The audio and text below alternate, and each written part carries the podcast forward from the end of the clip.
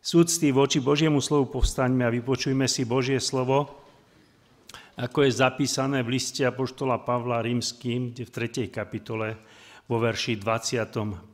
čítame v mene pánovom tieto slova. Ktorého Boh dal ako prostriedok zmierenia skrze vieru v jeho krvi, aby dosvedčil svoju spravodlivosť prehliadnutím hriechov páchaných predtým. Toľko je slov písma. Blahoslavení sú všetci, ktorí počúvajú Božie slovo, zachovávajú ho v svojom srdci i v svojom živote. Amen.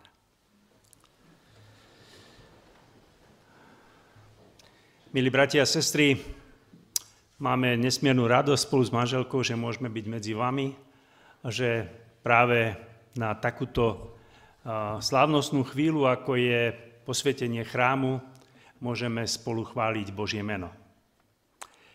Neviem, či ste už niekedy videli takú ruinu kostola, ktorá vyzerá veľmi, veľmi zle. Zborené múry, spálený orgán, aj oltár, všetko, všetko bez náznaku života.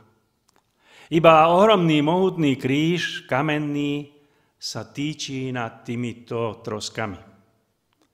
Často sa nám stáva, že e, máme nejaký obraz, ktorý vidíme a potom sa nám to nejako vymizne z pamäti, ale neskôr zistíme, že sa nám to trvale usadilo v našej mysli a že ten obraz sa nedá nejakým spôsobom len tak vymazať, zabudnúť naň. Aký úžasný a jedinečný je to symbol. Celá naša zem je v podstate veľkým zboreniskom. Koľko kultúr, koľko miest, koľko krajín, ale aj koľko národov už na tejto zemi zaniklo. Koľko firiem, ktoré mali kedysi veľmi honosné, slávne meno. Zbankrotovali, zanikli a už je o nich len niečo málo možno v histórii zapísané. Ale aj koľko svetonázorov a náboženstiev, ktoré ľuďom prikazovali rozličné veci až fanaticky. Veriť a dúfať sa zosypalo, schátralo, a odišlo úplne, ale úplne do zabudnutia. Ale z sa týči neviditeľný Kristov kríž. Ako jedinečné, jedinečné znamenie, ktoré nám dal sám Svetý Boh. Triezvý, ale veľmi jasný pohľad na kríž Pána Ježiša Krista. A to si potrebujeme znova a znova opakovať, a znova a znova o tom hovoriť, aj keď vy, ktorí pravidelne tu prichádzate, vidíte ten váš kríž. Koľko úžasných a veľmi vzácných a priťahujúcich príkladov obsahuje Božie slovo. A keď si ich môžeme spritomniť, sme pri nich, človeku to úprimne až berie dých. Keď si predstavujem Abraháma, a myslím na to, ako žil na tejto zemi, tak vidím jedno miesto v Hebrone, na ktoré sa stále v duchu vraciam, pretože je to miesto, kde, ktoré je staré 3700 rokov. A nad ním je už nová, možno povedať, pekná budova, pekné byty. Pre tých, ktorí si povedali, že tu tu pri hroboch otcov budeme bývať, lebo nám to stojí za všetko. Biblia nám hovorí aj o deťoch sveta, ktoré žijú bez Boha, ktoré, ktoré vôbec nevnímajú, že nejaký Boh je a nechcú si to nejako pripustiť. A prorok Izaiáš to hovorí bez servítky priamo, možno pre niekoho až tvrdo. My všetci sme zblúdili ako ovce, Všetci sme chodili vlastnou cestou. Keď ale Biblia chce opísať zbor Boží, zbor pánov, používa úplne iný obraz. Izrael putuje z Egypta z domu otroctva, na čo častokrát zabúdame, je zachránený predivnými, mocnými Božími skutkami. Putuje veľmi drsnou púšťou. Púšť, púšť nie je krásna len vtedy, keď do nej len nazriete, len keď kúsok kročíte a vrátite sa späť, keď je zelená a keď máte dostatok vody, ale púšť je vždy drsná. Izrael je ohrozovaný tisíckami bied, rozličnými nebezpečenstvami. Ale aj cez túto púšť Pán Boh ide s nimi v oblakovom stĺpe. A pred Božím ľudom sa skvie nádherný plán, nádherná vízia. Kanán. Zaslúbená zem. Niečo, niečo nepredstaviteľné, úžasné a nádherné. Koľko o ňom počuli koľko o ňom sa nasnívali. A v štvrtej knihe Mojžišovej čítame, ako moabský král Balák zastal na vrchu Peor a pozeral do izraelského tábora. Poprosím obrázok. A čo videli jeho oči? Videl kmene Izraela zhromaždené okolo jedného stánku. Veľký stan bol stredobodom. A okolo bolo oddelenie od sveta. Na každej strane boli stany podľa kmeňov. Z, z juhu, z východu, zo severu, aj zo západu. Všetkých 12 kmeňov Izraela bolo v tých stanoch dokola a v strede bol tento stan. Vlastne v strede bol prenosný chrám. To, čo, to, čo hospodin prikázal Mojžišovi na vrchu Sinaj.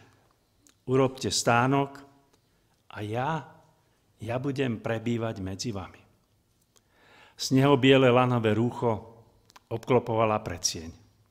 Opona žiarila v nádhere svetine. Každý Izraelita však vedel oveľa viac ako Balák mohol vidieť alebo tušiť, čo vôbec vlastne ani nepostrehol. Stredobodom tohoto svetostánku bola svetiňa svetých. Tam bola archa zmluvy. Podlhovastá, prikrytá mohutným pozláteným vrchnákom. A na ňom boli dvaja archanieli. Môžeme posunúť.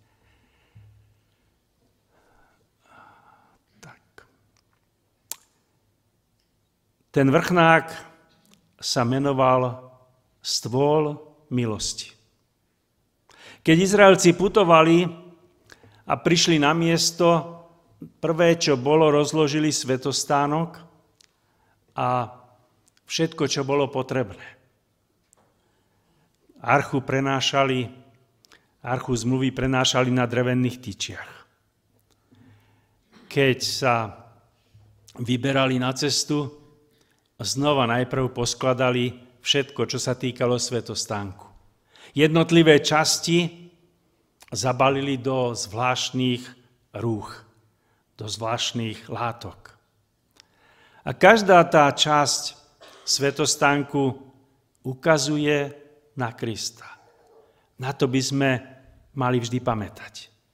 Každá časť svetostánku ukazuje na Krista. Každé Kristovo ego eimi, ktoré počúvame v evaníliách, teda ja som, ukazuje na svetostánok, ktorý je odrazom a obrazom Krista. Stvol milosti bol stredobodom. Okolo neho sa zhromažďoval izraelský národ. Ľud starej zmluvy sa zhromažďoval okolo svetostánku. Ale ten svetostánok ukazuje na Krista. To preložené značí, že cirkevný zbor novej zmluvy táborí a mal by táboriť vždy okolo Kristovho kríža. Kríž vždy spája. Kríž vždy zoceluje. Kríž drží zbor spolu. Kríž je akoby vlajkou alebo víťazným symbolom. Áno, zdá sa to možno pre niekoho aj nepochopiteľné, rozum tvrdí kríž Kristov, to je predsa jednorázová záležitosť. To sa už v dejinách stalo. Ale dávno už ten kríž pre mnohých je zabudnutý. Možno niekto tvrdí, že spráchnivel. Ale viera jasne vidí, že ten kríž Kristov má nadčasový rozmer. Je to najdôležitejšie pre každú jednu generáciu. A tam, kde sú praví kresťania, tam vždy, vždy táboria okolo kríža. A kríž je v strede. Boží dom medzi ľuďmi. Musíme si túto otázku e, postaviť, položiť, ale aj obrátiť, kde vlastne prebýva Boh. Jednoduchá mysel ukazuje na kostol a hovorí, tu je Boží dom. Tu je Boh. Ak je tomu tak, potom možno Boha v jeho dome navštíviť a potom sa vrátiť do svojho vlastného domu. A tak vlastne, ale ak by to bolo tak, to by znamenalo, že žijeme týždeň bez Boha. A keď nám to nevíde, že príde, neprídeme na ďalšiu nedelu, tak aj dlhšie. Tu predsa niečo nie je celkom v poriadku, keby sme to takto chápali. Jeden polovník, ktorý sa považoval za skvelého lovca a znalca, nad svojim pracovným stolom si napísal, nie v pochmúrnych kostoloch by môžem stretnúť Boha. Dom lesa je nádherným, šírošírým príbytkom.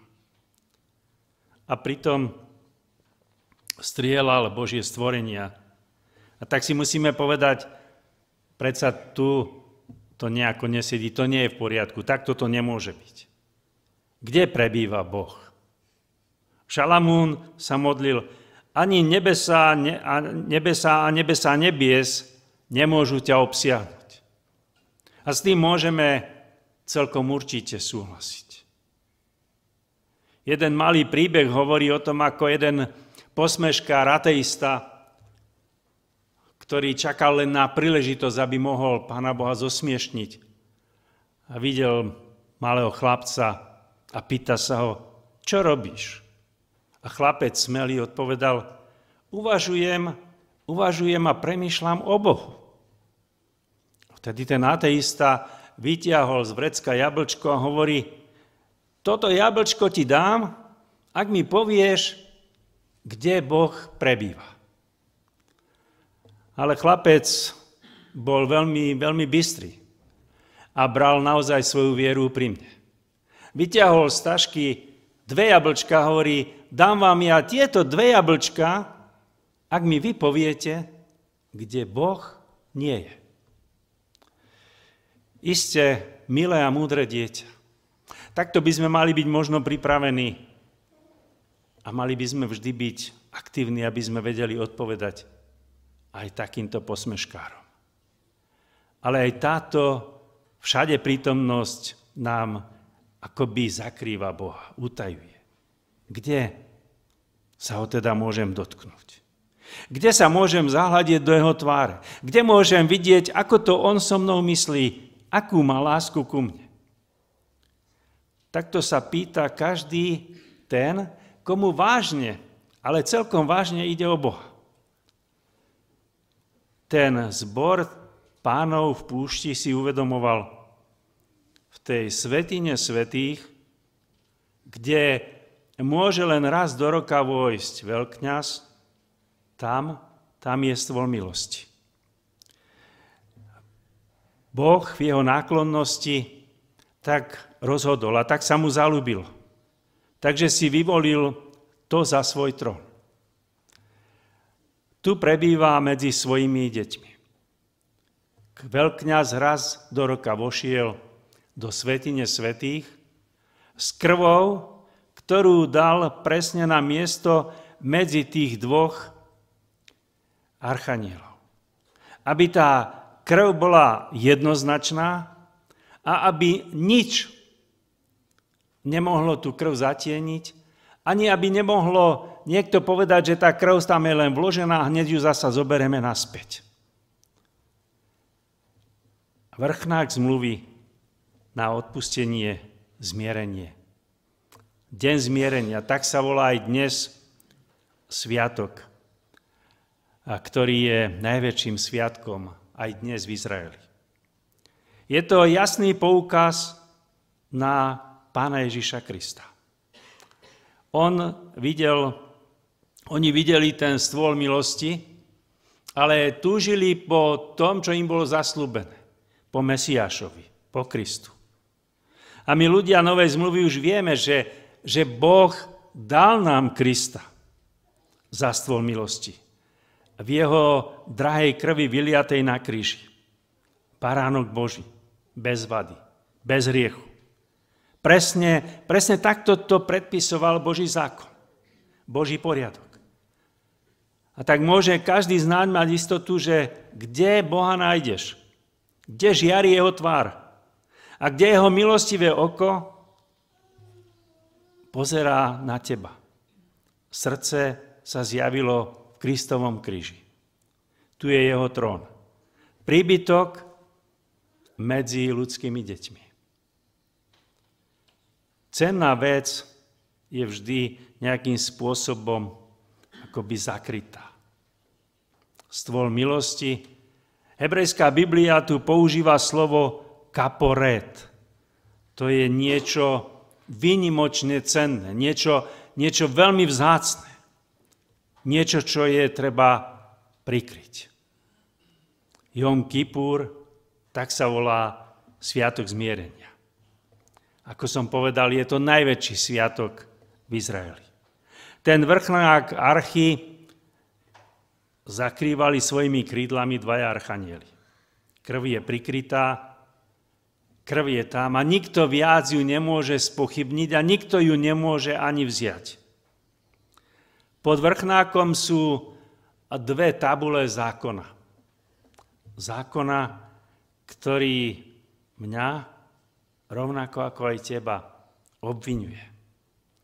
Usvedčuje, čo všetko si zlé, čo všetko som zlé urobil, čo všetko som zlé povedal, čo všetko som zlé myslel, čo som vykonal. Áno, a stôl milosti tieto obvinenia a hriech zmazáva. Očisťuje. Definitívne raz a navždy. Kristová krv je, je naozaj veľmi, veľmi 100% dôležitá. Ale je dostačujúca zmierniť, zmazať. Každý, každý jeden hriech. Kríž nášho spasiteľa obvinujúci zákon umlčuje. Ježíš naplnil zákon až celkom, až úplne, až do smrti. Jeho spravodlivosť si môžeš privlastniť, môžeš ju prijať. Jeho spravodlivosť, nie ja moju, nie ty svoju. Zákon, zákon ma pred Bohom obvinuje. Kristová krv ma oslobocuje. Ježišov kríž je pre nás tým stolom milosti. Pozri sa dobre na Ježiša, na kríži. Nijaké, nejaké zlato, nejaké drahokamy sa nevyrovnajú lesku jeho nádhere. Vidíš iba Kristovú krv. Krv, ktorá prikrýva to, čo inak by mňa, ale celkom určite aj teba, priviedlo do pekla. Často premýšľam nad tým, ako by sa asi uberal môj život, keby Pán Ježiš ma v mojich 17 rokoch nebol zastavil. Aj o mne platili slova piesne Môj život denne bol plač za šťastím a žial. Div svetej Golgoty som vôbec nepoznal. Keď zašlo za obzor už mnoho smutných liet, Pán Ježiš našiel ma a smel som áno riecť. Deň všetkých najkrajší mi Otec neba dal, keď drahý spasiteľ môj život do rúk vzal.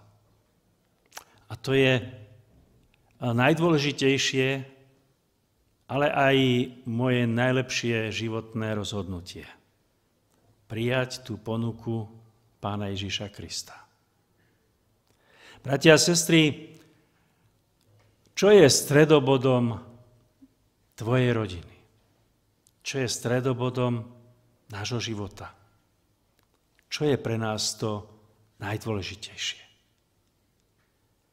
Hľadáme ten Boží dom, ktorý je medzi nami a ktorý môže byť medzi nami.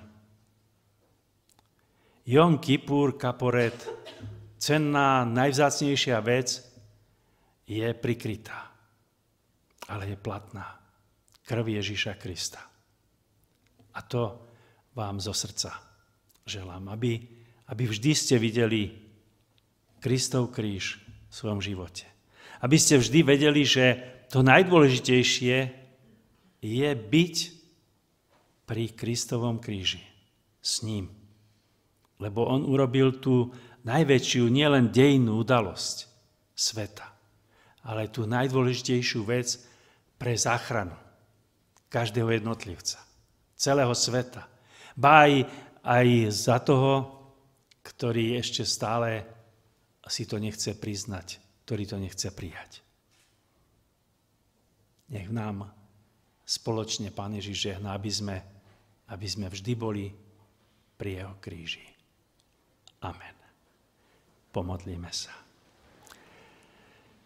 Ďakujeme Ti, Pane Ježiši Kriste, že si naplnil všetko, čo mohli ľudia v starej zmluve vidieť ako obraz, ako poukaz na Teba, keď putovali so svetostánkom, keď potom sa zhromažďovali na vrchu Moria v chráme a keď si uvedomovali, že prichádza ten veľký zvláštny deň, deň zmierenia, a veľkňaz niesol tú krv na vrchná archy zmluvy. Ďakujeme, že Ty si vylial svoju krv za nás a že si sa pre nás stal tým najdôležitejším, tou jedinou cestou do Božieho kráľovstva. Príjmi aj v tejto chvíli našu úprimnú vďaku a chválu za to. A aj v tento deň keď si pripomíname 73 rokov zboru, prosíme o to, aby, aby tento zbor mal toto ako najdôležitejšie. Zvestovať zmierenie, odpustenie v Tvojej krvi, v Tvojom kríži, drahý Pane.